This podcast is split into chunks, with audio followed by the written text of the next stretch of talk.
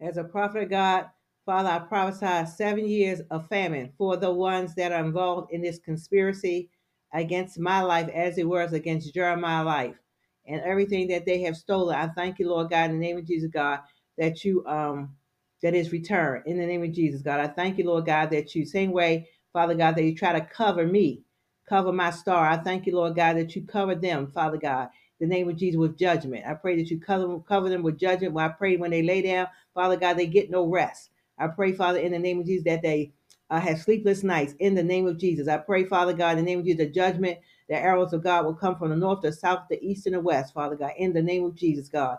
I pray that it be continuous, Father, in the name of Jesus, God. They knew exactly what they were doing. They continued to do it regardless of whether it was right or wrong. God, show them no mercy. I prophesy as a prophet of God to the nation, around the nation, judgment without no mercy judgment without no mercy. God, they had time. The time is up. I decree and declare, Father God, that time is up in the name of Jesus, God. I thank you, Lord God, that this is my time, Father God of elevation. This is my time of promotion, Father God, to be able to do what you call me to do and help your people, Father, on the north, south, east, and west. Father God, in the name of Jesus, people know wrong and they care whether they do wrong or not. But Father, not on my watch.